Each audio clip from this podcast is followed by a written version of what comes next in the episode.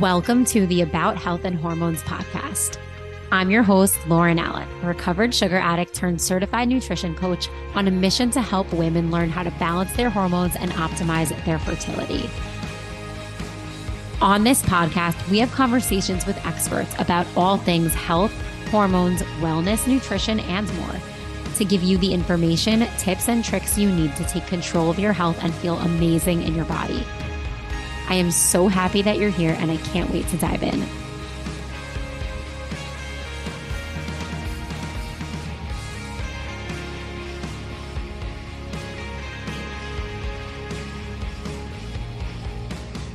Hey, everybody. Welcome back to the show. I am so excited to have you here today because I'm very fired up about this topic.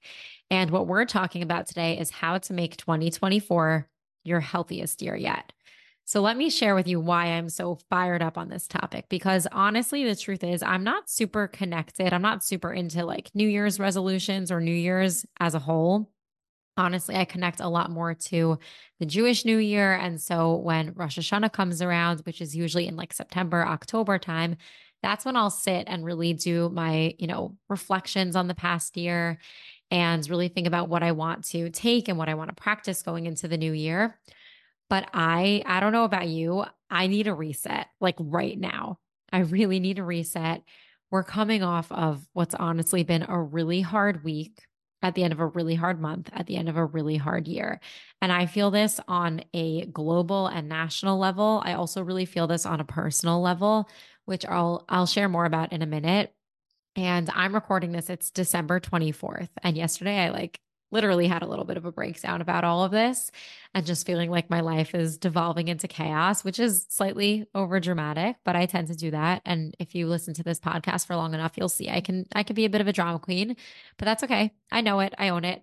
And I was just like, I need a reset. So you know what? Sometimes just having something like January 1st that a lot of people have created this hype around, I'm just leaning into it. I'm like, okay, you know what? If I need something to help me reset, let's go. Let's do this. Let's let January 1st be a new opportunity, even though the truth is there's no real tangible difference between December 31st and January 1st. But I'm in need of a reset. So I figured, you know what? I'm sure I'm not the only person. And maybe some of you really do connect to this idea of the new calendar year and starting fresh and starting new. So I am really excited to get into this episode because honestly, I need it. This was just as much for me as it is for all of you. So let me give you a little bit of background of what kind of led me into getting into this space. So obviously, if you're listening to this in real time and you know what's been going on because it affects you personally, or you follow me on social media, or you just follow what's going on in the news,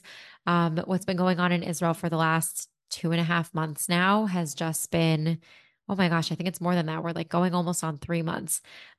There's been a war going on here. It's just been devastating and exhausting. And that, that's enough to be that's really, really hard. The war has been so hard on us as a family, as a community, for so many of our friends, as a country, as a nation. And I'm not beating myself up about this at all, but I have just fallen out of my routine so hard. And it just kind of hit me yesterday that I'm not doing okay.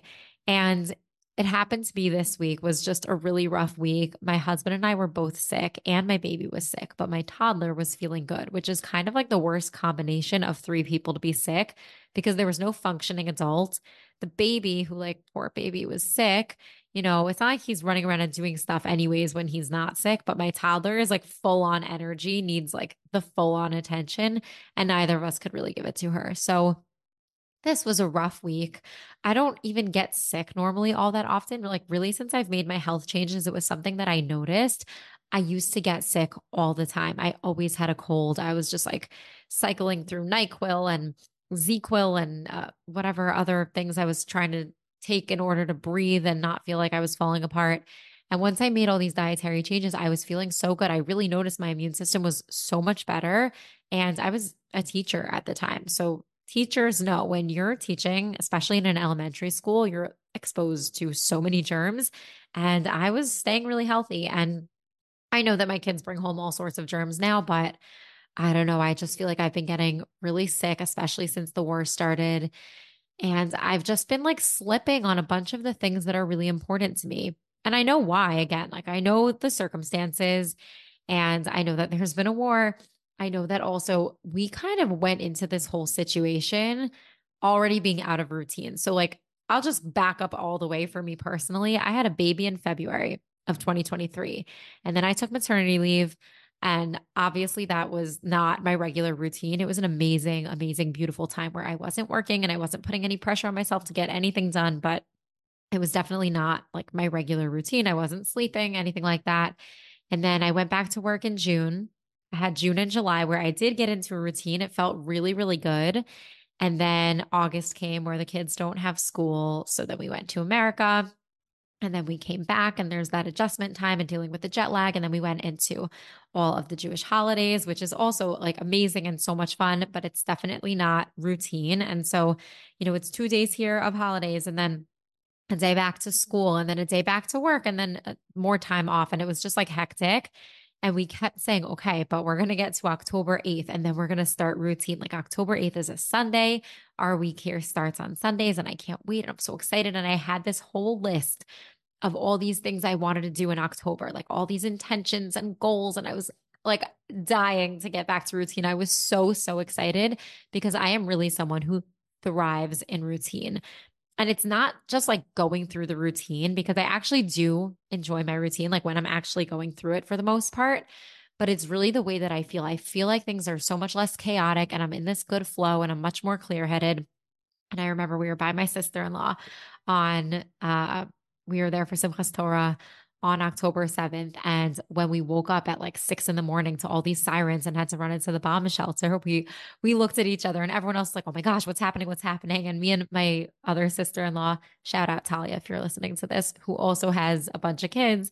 She has 3 kids. We just look at each other. We're like, oh my gosh, is school going to be canceled? Because we can't handle this. Little did we know we were basically gearing up for a month of no school. But we had already been, you know, going through Sukkot where there was no school and there was no routine. And we were all just like so desperate to get back to it. And whatever lack of routine it felt like we had over the holidays devolved into literally complete chaos once the war broke out. And from there, it's just been like, you know, even though there's kind of been this new normal phase that we've gotten into where the kids are back in school, we're kind of back to work. I know for myself that a lot of the things that I used to have as really strong habits have kind of slipped a little bit.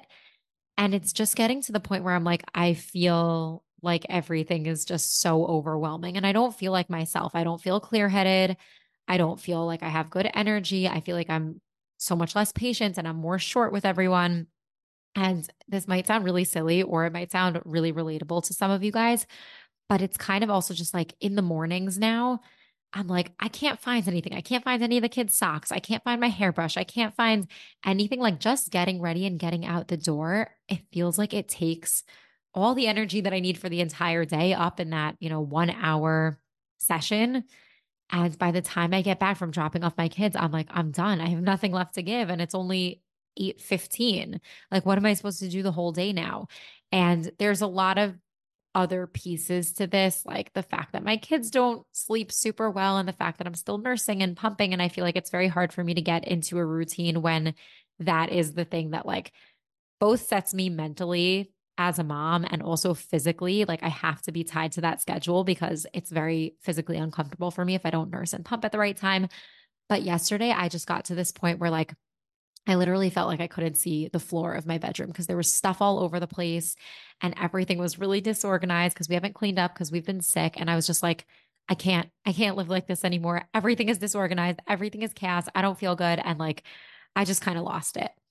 And so I was like, okay, I had my moment where I lost it. And then Saturday night after Shabbos ended, I sat down with my notebook because this is what I do. This is what helps me feel better. And I just sat and was like, I need to write it out and get everything out on paper. When my brain feels super jumbled and disorganized, this is how I organize it on paper. And I came up with this whole plan of like, I'll share exactly what I did with you guys in a second. but I basically wrote out all this stuff of how things are not working for me and how I want to change them and how I do want them to work going into the new year. And I could tell you, I felt so much better just from doing that without even actually taking any action, but just writing it down. I felt so much better because I was like, okay, I've got a plan in place. Now that the plan is on paper, I can execute it. And so I was like, honestly, this made me feel so much better. I want to share it with you guys. And hopefully this will be something that some of you can also take into the new year. If you're feeling anything like me, if you're just burnt out, whether you know, it's because you're here on the grounds in Israel, or it's just like been the end of a crazy, emotionally, physically exhausting year. So I'm going to get into exactly what I did. First of all, I started with a reflection because I had gotten to this place that was very negative about 2023. I was like, my life is in chaos.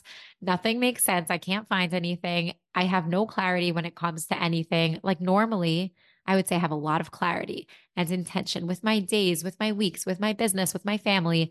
And I was just feeling like I've got nothing. I'm running on empty. I've got nothing. And I was like, is this really true? Has that really been the case over the whole year? And this was also really easy for me to do because I actually had written out last year what I was hoping to accomplish, mostly in terms of my business. But I was able to look back and see, okay, was any of this actually accomplished? And the three biggest things that I had on my list for last year were, number one, to have the baby, which thank God, of course, happened. And thank God he's healthy and doing great. And the second thing was to launch the Empowered Path to Pregnancy, which in 2022, I had spent literally hundreds and hundreds of hours pouring my heart and soul into creating that course. So it's funny because I launched it 6 months ago and I've kind of moved past that. It doesn't even feel like it was this year, but I was like, oh yeah, remember all that work that went into creating the course? Like I did that and I launched it and so many women have taken it and so many women have gotten pregnant. Like when I get the emails from people in that course who got pregnant, my heart is soaring. Like I don't even know how to explain the feeling. It's incredible. And I was like, oh yeah, that happens because I had forgotten about those things. And the third thing, which is really cool to be talking about now, was I had written kind of as like a little footnote, not even as a real goal for 2023, was launch a podcast, because this was something that had been on my mind probably for years at that point. Like I really always thought it would be something that was just a really good fit for me. I loved the idea of having longer form content than what I do on social media.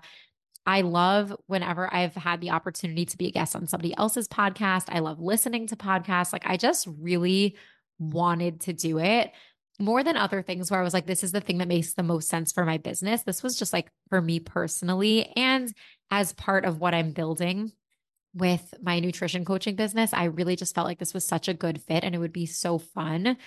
And I even wrote in it like, but this would probably not even be possible to happen until December. And it's funny because we ended up launching in September. So I was like, oh, you know, you never know what can end up happening. And when I was looking at this list, I was like, okay, there were also a lot of things that I had written that did not happen. And I can go through all the reasons why. Again, there's been a lot of months that I have not really been able to work full time this year between my maternity leave and the holidays and the war and just all these different things that have happened. Okay, fine. The goal of reflecting over the past year is not to beat yourself up at all. It's really just to evaluate and get some data and be like, okay, let's look objectively at what happened. And maybe you had a year that you felt like you did accomplish so much, or maybe you had a year where you're like, this was not my year. And that's okay. I think either way, it helps to take that reflection because we can only make changes once we're already aware of what's working for us and what's not working for us. And I know that there were periods, short periods this year, like June and July, for example, where I was in a really good flow. I was in my routine and that works really well for me. And I was like, okay, I know what it looks like. I can get back to that. And so the first thing I did was my reflection of the past year. And then I just needed to do this. So the second thing I did was I wrote down everything that's not working for me right now. So like I did a tiny version of this complaining already in this episode of, you know, all these things that feels chaotic and I can't find this, that, and the other.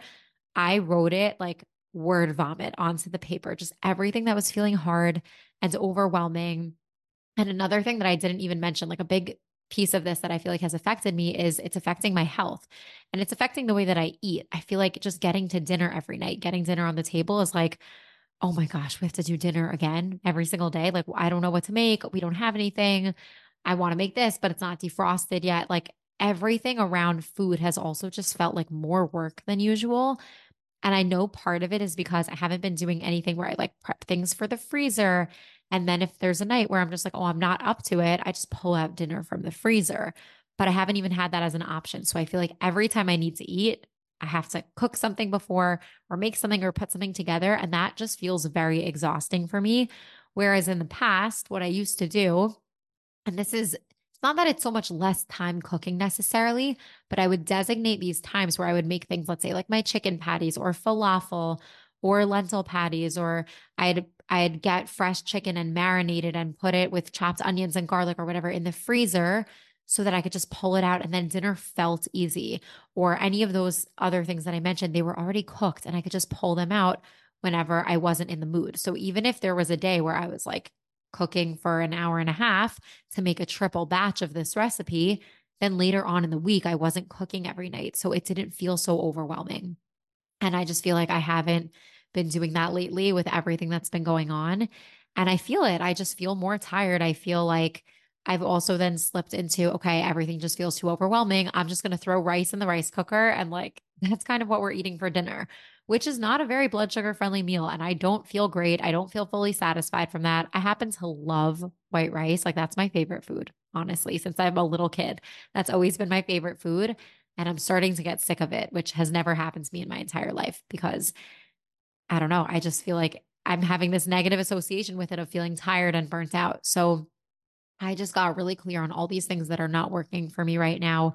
I noticed for me also, and this might be relevant for some of you, a lot of what's making me feel overwhelmed and feeling like things are chaotic has to do with my space. I am very organized in my brain. And when it comes to certain things, I'm very organized. But when it comes to my space and like physical things, my closet, my kitchen, I'm not super organized. I'm a very clean person. Like, I could shower twice a day. I will never leave dirty dishes in the sink, but as long as things are not actually gross and dirty, they could be anywhere, everywhere. I wish everything in my house had a place for itself, but it doesn't. So sometimes I just can't even find anything. And that's been feeling very overwhelming also. Like, even the idea of going to do my meal prep, I'm like, oh, but my freezer is all messy and I can't find anything. And there's just been all these little places where resistance is building up. And it felt good. It felt good to get that all out on paper because I think they've just been these thoughts that have been like subconsciously in my mind during these stressed out periods, and I needed to get them out. So I could be like, okay, I complained. I'm going to validate it. This is really hard and annoying. And then I felt better. And then I was like, okay, let's move into creating a different energy because I don't want to be stuck on this low level, complaining, low vibe kind of setting. I want to get up and out of this and get ready and excited and motivated for the new year. So what I did next, and by the way, I really recommend doing those first two things. I think they are a really important part of the foundation of setting yourself up for the next year. Like, I know it's really exciting and fun to skip ahead to the good part where you're like, I just want to write out my goals and talk about all the ways that things are going to be awesome. But I think we have to be realistic with ourselves. Like, write out what's not working for you and sit with the part that is just not great for right now for a couple of minutes so that you could also feel why you need to make a change. I actually find it really motivating to do that. So after I did that, I got into the third part of this, which is I wrote out all of the things that in an ideal world, I would love to be accomplishing and implementing over the new year. Now, I think it's helpful to do this without having any reservations and just feel free to like dream and dream big and not feel restricted. So I just like wrote out a ton of stuff, even though I knew realistically that these might not all be possible. But for me, this is what works. And when I tell you, I have a lot on my plate. I have a lot that I would love to accomplish. I'm a dreamer. I'm a doer. I'm a go-getter. I wrote like 3 pages of bullet points of things that I would love to implement. And some were really big and some were really small, but I had like 3 full pages of bullet points. And for me, what really helps in terms of just getting clear on all the different things that I want to do is I divide up the page with different categories because I just kind of think in terms of categories of my life. So I have a category on like my home / organization. I had a category for family life. I had a category for my social life. I had a category for my physical health and all the things that I want to implement that fall under the category of physical health, whether that was anything related to exercise or meal prep or food or sleep, like that all went in that category. And then if there were things, let's say that I know these are habits or things I want to practice with my kids, that went into the family category. And so that was really helpful for me. I have a whole category for my Jewish life and like religious goals, even though I don't really think that my life is segmented in these ways. They obviously all come together, but just for my sake of like, I need to get these things out on paper and see what's going on and where there's more chaos or less chaos, or like where I need to be putting in a little bit more of a system that's going to help me. It helped me to divide things up. So what I realized after writing out 3 pages of bullet points was that these are obviously not all going to be things that I implement tomorrow, nor do I even think I should. Because when we take on too much too quickly, it does not set us up for success. It usually feels like there's no way I could do this. It feels really overwhelming, and I can't even imagine getting like half this stuff done, let alone all of it. And I know right now I'm coming off of this place of feeling really burnt out. So the last thing I needed to do was burn myself out anymore. But I said, okay, let me pick 2 or 3 things from this huge list that I can start to implement, because I'm really just like, I'm at a point where I feel like things are not working. Let me pick 2 or 3 things. And the hope is that when I get in the habit of doing these 2 or 3 things, it's going to snowball and allow me to do some other things. But we're just starting. Like there's no pressure on anything else besides these 2 or 3 things. So I'll give you an example of just like, let me get my notebook out here because I will read you some of the things that I even wrote about doing. Okay. So let's say under the category of physical health, because I know for a lot of you, that you're here to learn more about how to actually improve your health and your hormones. And a lot of that comes under the sphere of physical health. So I wrote out, and I write this out like literally every day in my planner, even though I haven't been writing in my planner every day throughout this whole crazy period, but 3 healthy meals a day. I know what healthy looks like in my mind. I don't have an exact definition of it, but it usually includes me getting a balanced meal with, that means like I have the different kinds of portions of protein and fat and fiber and complex carbs and whatever else I feel like my body needs, certain antioxidants, things like that. And that, I don't think I've been hitting 3 meals a day for the majority of days over the last couple of months. And I feel it. I really thrive when I have 3 healthy, fully nourishing meals a day.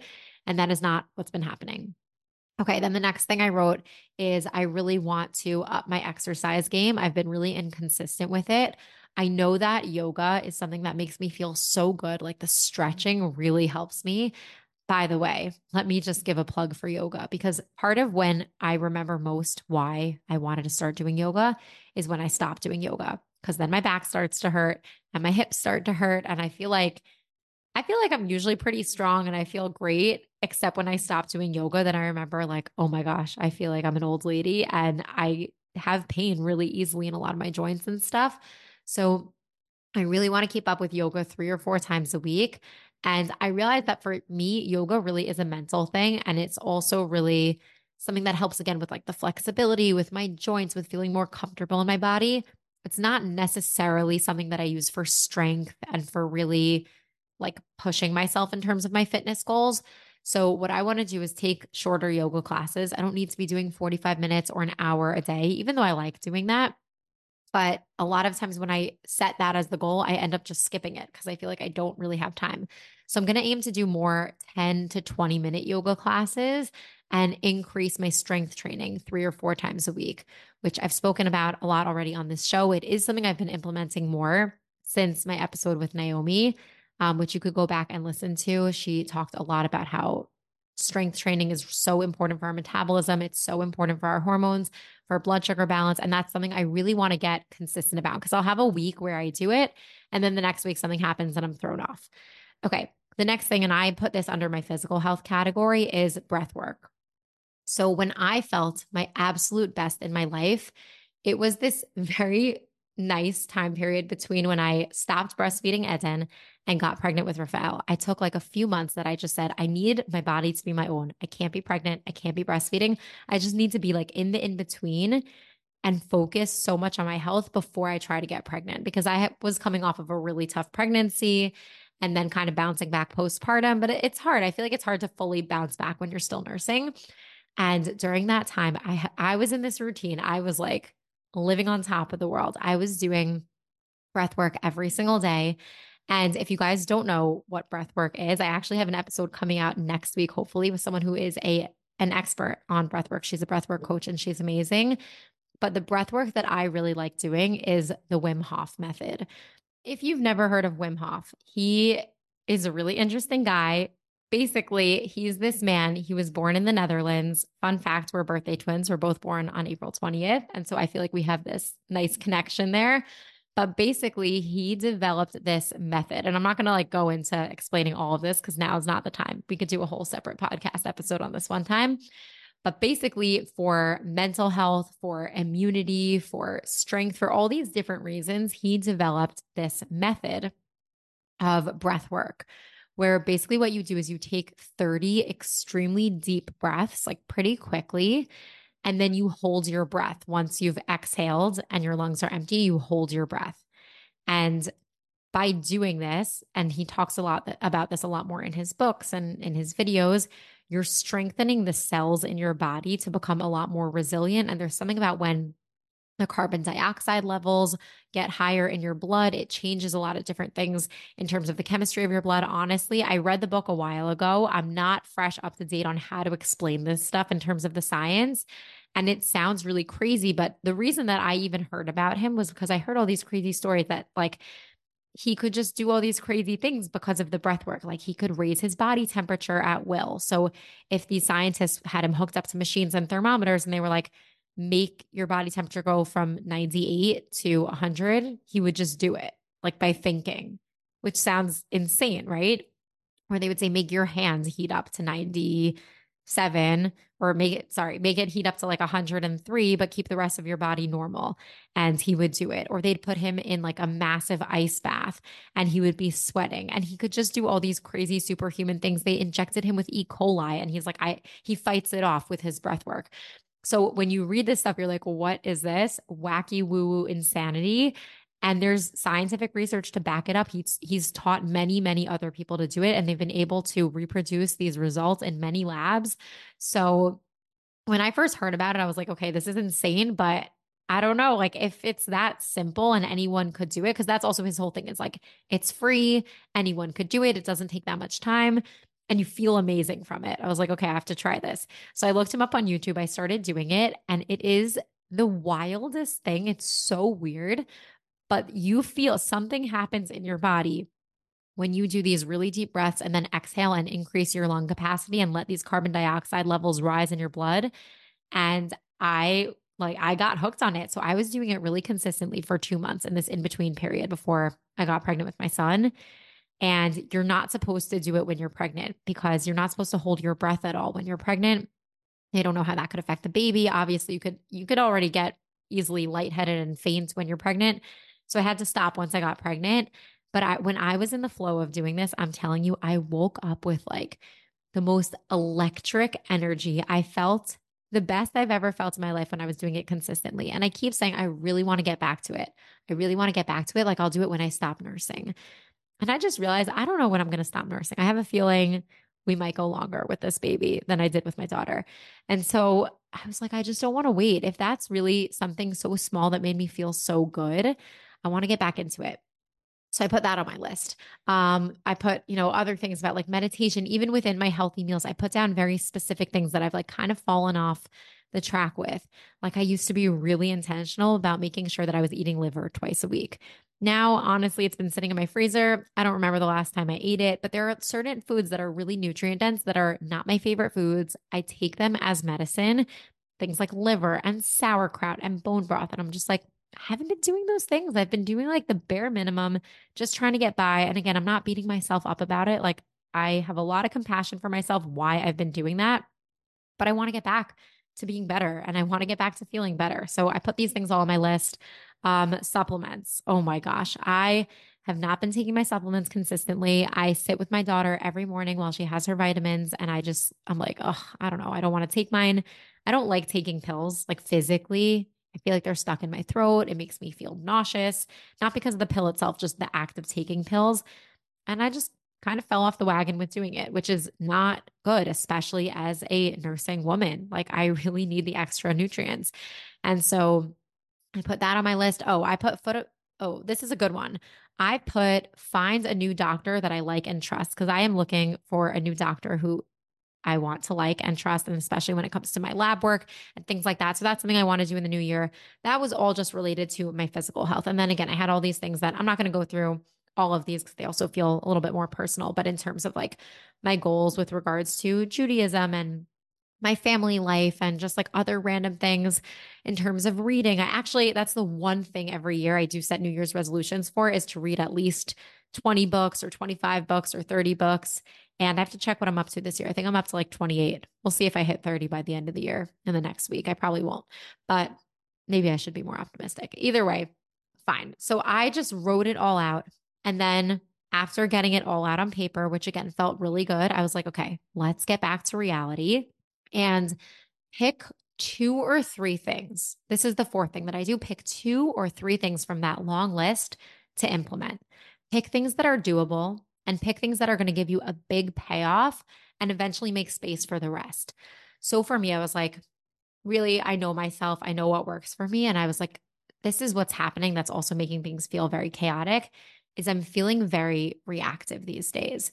I feel like in terms of the news or what's happening in these external circumstances that I can't control, I feel like that is what's setting the tone of my day. It's not me waking up and being like, here's my intentions and here are my goals and here's what I want to get accomplished. I feel like every day a different thing is being thrown at me and I'm just like, okay, I have a million things to juggle and I can't drop any balls. And it's just a very exhausting place to exist in for days and then weeks and then months on end. And I feel like that is the biggest thing that I need to change right now because I'm at my breaking point with that.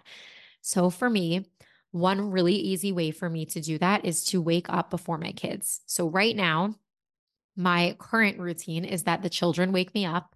It could be my daughter, who's a toddler. It could be my son, who's almost 11 months, and he's nursing. And usually the first thing he does in the morning is nurse. He's kind of like, that's his version of coffee. Like, you know, the people who can't wake up and they're just miserable, grumpy people until they have their coffee and then they're nice and smiley. That's him, except with milk. So he'll wake up screaming, crying, like he goes from 0 to 100. And then I nurse him. And that's a lot of times how I start my day. And there are multiple reasons for that. One of them being that my kids don't sleep so well. So I'm just like, I don't want to wake up early because I feel like sleep is so precious and I need it. I really need my sleep because I also don't function well without sleep. And so I don't want to be waking up earlier than I need to. But what ends up happening is that I don't set an alarm. My kids sleep late on the nights that they wake up in the middle of the night. So then we're all late getting ready in the morning. I get them to gone late and everything again is just like very reactive. And then I'm just like scrambling around getting everyone ready. I feel stressed. I know that energy feeds into my kids because like we see it also with my daughter. Like everything becomes harder when I'm more stressed, like brushing teeth, getting dressed, all the stuff. So I said for myself, I think what would make the biggest impact, like one small habit I can implement that I want to put on the top of my list, is wake up before my children and start with the breath work, because I know that even if I'm really tired, it's not that I'm in the mood to do it. I'm actually never, ever in the mood to do it. I don't want to wake up early. I don't want to do it. But once I'm finished, I feel really, really good. So I was like, I want to do the breath work.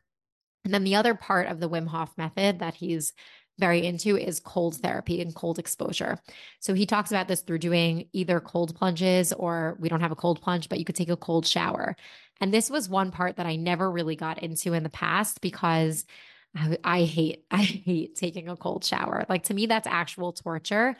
But I've read a lot about the benefits of it and why for our cellular health, it can be so beneficial. And energy-wise, it's just like a really quick, easy way to get your body, it kind of shocks it up into being awake. And I was just like, I think I've got to do something. I've got to make a big change. And we're going to do it every day. We're going to wake up early. We're going to do the breath work. We're going to take a cold shower before my children get up. And that was one thing I picked. The second thing that I picked was I'm going to sit down every week and just pick what's going to be for dinner every night.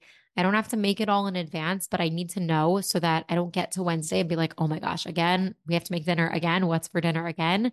I'm going to have it all planned out in the beginning of the week. The shopping list will be based off of these things. I'll make sure that the protein is defrosted in the morning so that I can make dinner whenever we need. And that was the second thing. And then the third thing, this is like not really connected to my physical health, but to daven every day or to pray every day, which I think of more in my like Jewish life category, even though I do feel like it sets me up for a better day in terms of everything else. It's also something that since I gave birth in February, I've just like been less consistent with and something I really want to be more consistent with. So I was like, okay, those are three things that I am going to really focus on doing in the new year. And once you have your list, you pick your two or three things. Maybe it's even just one thing, whatever, like one thing that's really going to make a difference for you. Pick it, write it down, put it on a Post-it note or somewhere where you're going to see it, like make it really obvious so you're not going to forget about this thing.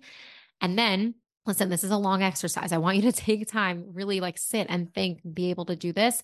I want you to get really clear on why you want to do these things. Why do you actually want to do it? Like, I don't want you to put some random thing on your New Year's resolution list that is not actually going to make a difference in your life. I don't want to do this random breath work and, you know, take a cold shower at 6:30 in the morning because I heard some guy talk about it in a book that I just feel like it would be cool if I did that. No, it happens to be, listen, I have this past experience. I know that when I am in the flow of doing those things, I am such a better mom. I'm such a better wife. I have such clearer thoughts in my head. My energy is so much better. And I feel like I'm taking charge of my day as opposed to just letting the day throw things at me and then having to respond to them.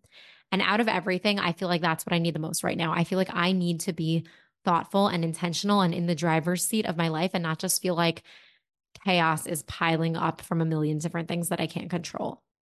So it's important to know why you're doing these things. I mean, I'll share also another reason why I'm doing this is because I find when I work with women one-on-one, when they are so clear about why they are making changes for their health, they end up having so much more success when that why is really strong to them. So especially for women who are trying to get pregnant, I find women who are struggling with their fertility are some of the most motivated people in the entire world. They could do things they never thought they were capable of, because they are really, really motivated to become mothers. It's like this very deep core soul desire to be a mother.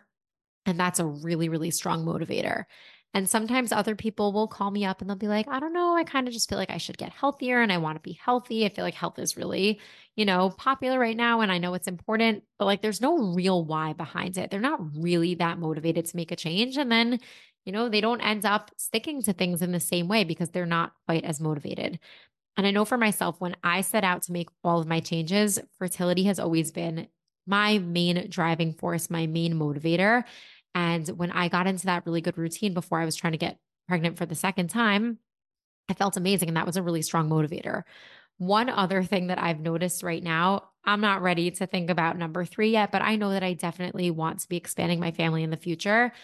I was thinking about it. I'm just like, I can't even imagine adding one more human to this chaos. And like, I want a big family. So I was like, I need to get a handle on the chaos. I need to feel like, you know, I have a couple of things that are systems that are working for us and making sense for our family. And I'll feel so much more peaceful and so much more able to enjoy the present moment and time with my kids when I don't feel like every little thing of getting ready in the morning, picking them up, getting dinner on the table, bath time, like all of that has become chaotic because all of these other things are not in place and I'm not taking as good care of myself. So I feel like for that greater goal of eventually expanding my family more and also just being with my current family and being the mom that I want to be for them, that's my why. So I got really clear on that. And write down your why, write down what things will look like when you implement these habits, what things will feel like when you do it. It's really, really powerful to do this. And then get clear on the logistics. So this is number 6, if you're following along with me, okay? The 6th thing that you're going to do is get really clear on the logistical specifics of like, what are you doing in terms of your habit or your resolution and when? So I was like, okay, when is this happening? If I want to wake up and do this breath work and do my cold shower, all right, it's happening at 6:20. And I set an alarm. I set the alarm to repeat every single day except for Saturday. And that's when it's happening. in order to make it as easy as possible, I usually like to keep my phone in a different room overnight, but I was like, I know that I'm not going to get out of bed and go get my phone. I'm just going to, like, that's not going to happen.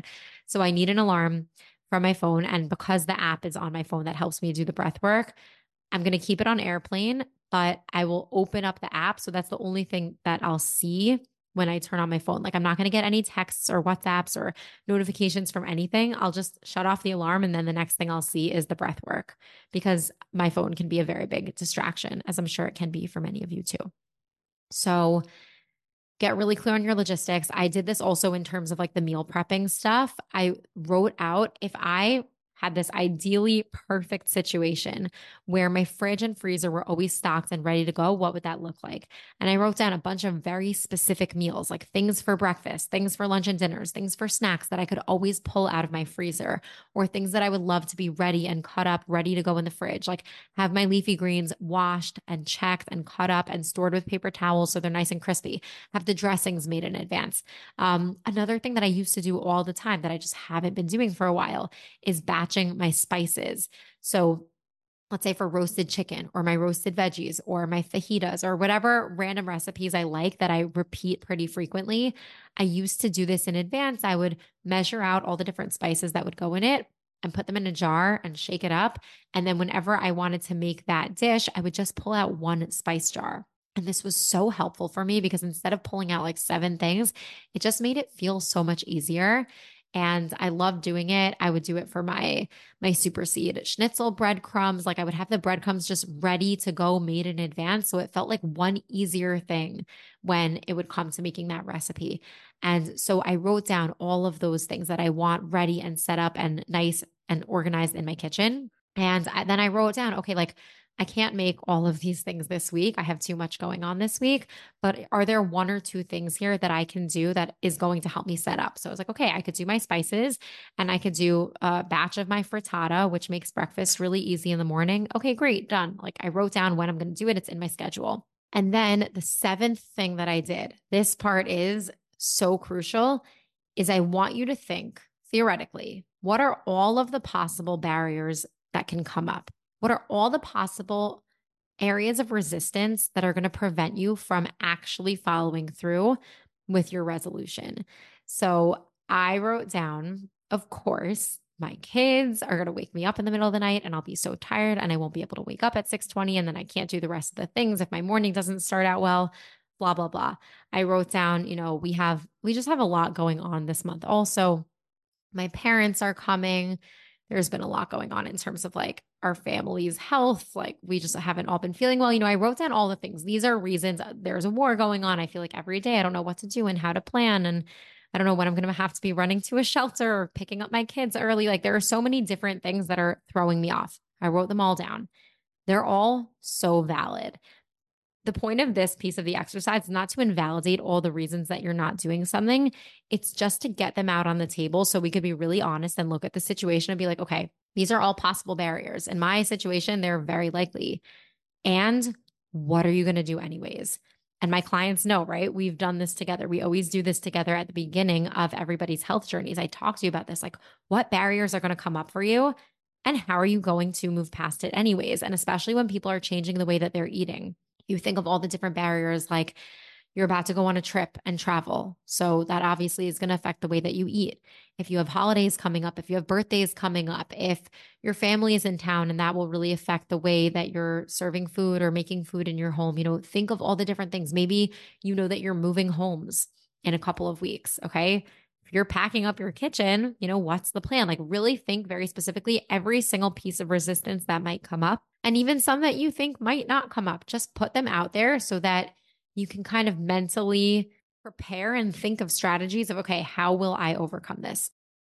Okay, so you write down your potential barriers and then what are you going to do to overcome them? So maybe if your goal is, let's say, something having to do with meal prep, you just say, okay, I block out these hours every week to do the meal prep and nothing is going to interrupt them. I don't care if, you know, something comes up with work or my kids, like I'm getting a babysitter for those hours. That is when I'm doing my meal prep, or I'm having someone else deal with the other things that might come up at those times.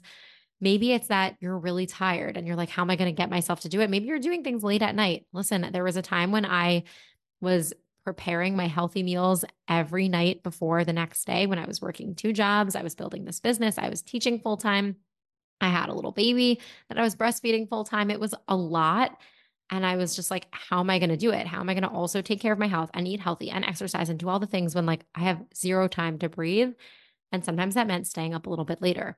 Now, that's not my favorite thing to do in the entire world, but I was just like, I've got to find the specific times that I'm going to do it. And it happens to be for many people. I don't know if there have been studies done on this, but I've heard so many people talk about this. When you set out to accomplish something, you're going to get something thrown at you that is going to set you off, like almost immediately. And I see it all the time when I work with people. They'll get sick, like the week right after our first session, where they were so excited and they were so motivated to go, and then something comes up. And I basically said, okay, I could wait until January 1st to do all of these things, but I feel like, what does January 1st really matter? I'm just going to get started because I feel like very out of control. So when I wrote this all out last night, I said, okay, tomorrow morning, we're getting started. And if my kids wake me up in the middle of the night, what am I going to do? I'm just going to say like, okay, it sucks. I'm really, really tired, and I'm still going to get up and do it. And guess what happens? At 3:30 in the morning, we heard a cry from one of them, and then that woke up the other one. And we were basically up from like 3:30 to 4:30. And I'm looking at the clock and I'm just like, oh my gosh, my alarm is going off in less than 2 hours. I need to call this off. This is crazy. This is not worth it. I just want to sleep. And then I was just like, okay, I don't want to do it. And I'm going to do it anyways, because I know, and maybe this is not the right choice for you. I'll say when I just had the baby, I was like, sleep comes before anything and everything else in the world. But right now I'm at this point where I'm like, I need to wake up before my kids. I'm losing my mind with it. So I tell myself, I can do things even if I don't want to do them. I can do things even if I'm really not in the mood to do them. I can even do things if I hate doing them. And the truth is, as adults, we do this stuff all the time. There are many, many things that we have to do that we don't want to do and we end up doing. And a lot of times those are random things. Let's say like, you know, I have to get my car checked once a year at the mechanic. I hate going to the mechanic. I don't know why. I hate bringing my car there. I find it's such a boring, not fun, really adulty kind of thing that just takes time out of a million other things I'd rather be doing. And I do it because I don't want to get stopped by a cop and have to pay a crazy fine. You know, we do little things like that all the time. I might as well do something I really don't want to do that's also going to make me feel better. And it's also something for myself. So the last piece, number 8, and then I'll update you on how this is all going for me, is accountability. I want you to plan. How are you going to stay accountable? And one thing that might be really helpful for you in figuring this out is, I heard this actually from Gretchen Rubin. She has this book. It's called The Four Tendencies. And I never read the book actually, but I've listened to her talk about it on a bunch of podcasts and interviews. And basically her theory is that there are these 4 different types when it comes to accountability, or maybe she says they're 4 personality types and they have a lot more to do with other things, but I found them especially relevant when it comes to staying accountable, keeping promises, setting goals and sticking to them, and things like that. And basically the 4 types are, number 1, upholders. And upholders are people who respond readily to outer and inner expectations, meaning if they set a goal or someone else has a goal that they have to uphold, they will do it. So an example of this, I'm actually like this. If I set a goal, if I'm like, I'm going to wake up every day at 6:20 and I'm going to do my breath work, that's enough for me. Like just the fact that I want to set this goal, I will do it. And I've been like this since I'm a little kid. If I want to do something, I'll do it. If I don't want to do something, you better believe I'm not going to do it. For better or for worse, that's just like how I'm wired. And also when I work with other people or for other people, when I was in school, let's say, and I had a paper due, like I would never turn in something late. And no matter how close I would get to the last minute, because I could also be a little bit of a procrastinator, I was never really nervous that I wouldn't get a paper done because like that just doesn't happen to me. If the teacher says the paper is due Thursday, even if it's Wednesday night and it's 11 p.m. and I haven't started, like I know the paper will be in on Thursday because it's just how I'm wired. Like that's just how I am. So that's an upholder. They're people who are usually really disciplined. And the quote that she gives with this is people who say discipline is my freedom. And I really, really relate to this. Like when I am extremely disciplined in my habits, I feel freer because I'm just in such a good routine and I feel good doing this. The next type are the questioners. So the questioners are people who question all the expectations. If they think an expectation makes sense, essentially they want answers to everything. So it's someone who maybe would say like, okay, I kind of want to get healthier. I kind of want to be more organized, but like why? And they need to ask a lot of questions and really understand and do their own research and really be convinced of like, this is what's going to help me be accountable. And it's the knowledge, it's the explanation that helps them stay accountable. So maybe for that person, the way that you stay accountable, if that's you, is you reach out to an expert who can help educate you on your journey, or you're setting a schedule for yourself where you listen to podcasts about that topic. Like let's say it's about exercise and you really want to get more into exercise.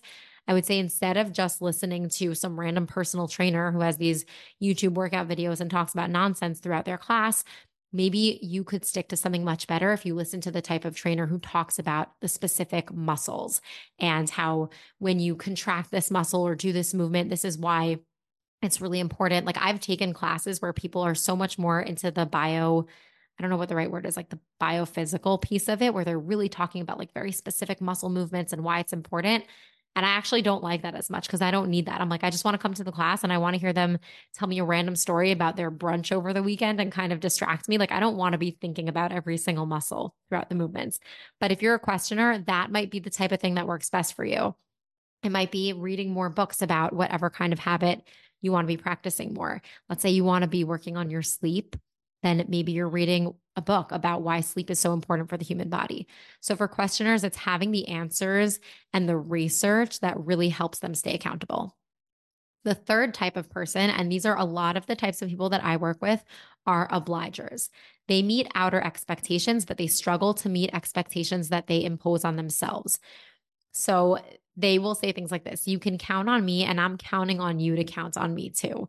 Meaning, let's say an obliger really wants to run a marathon, they will really struggle to keep themselves on track in their training. But if they have a buddy who is training along with them, they will never stand their buddy up. Like if their buddy is ready outside to go running, ready in the morning, they're like, I would never blow my buddy off.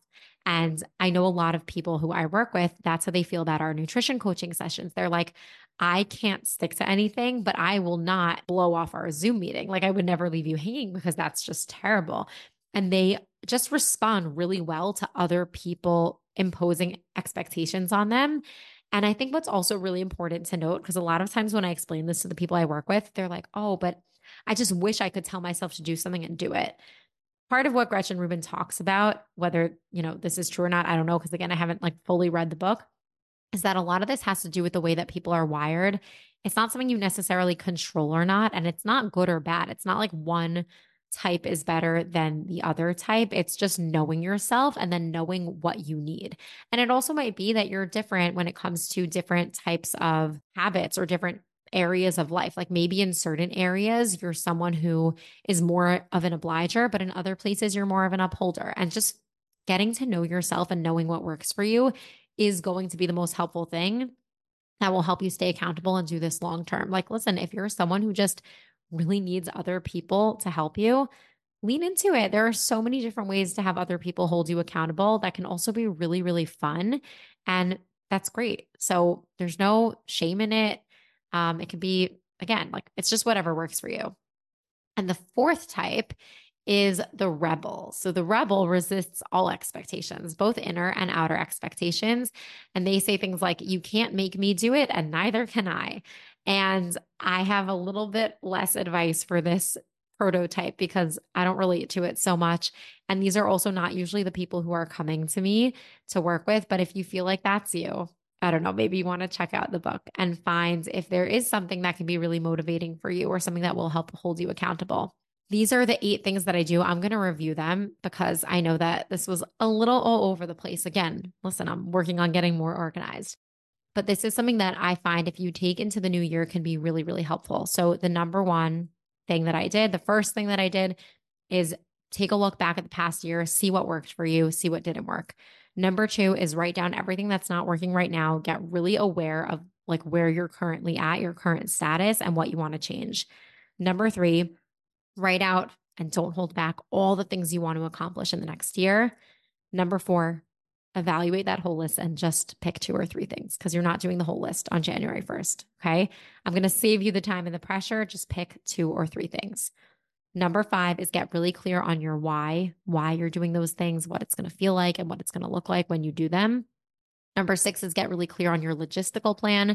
When are you doing it? Where are you doing it? What tools do you need in order to do it? Like maybe if you want to start a workout routine, you need to find an app that's going to help you do it. Maybe you need to find a personal trainer.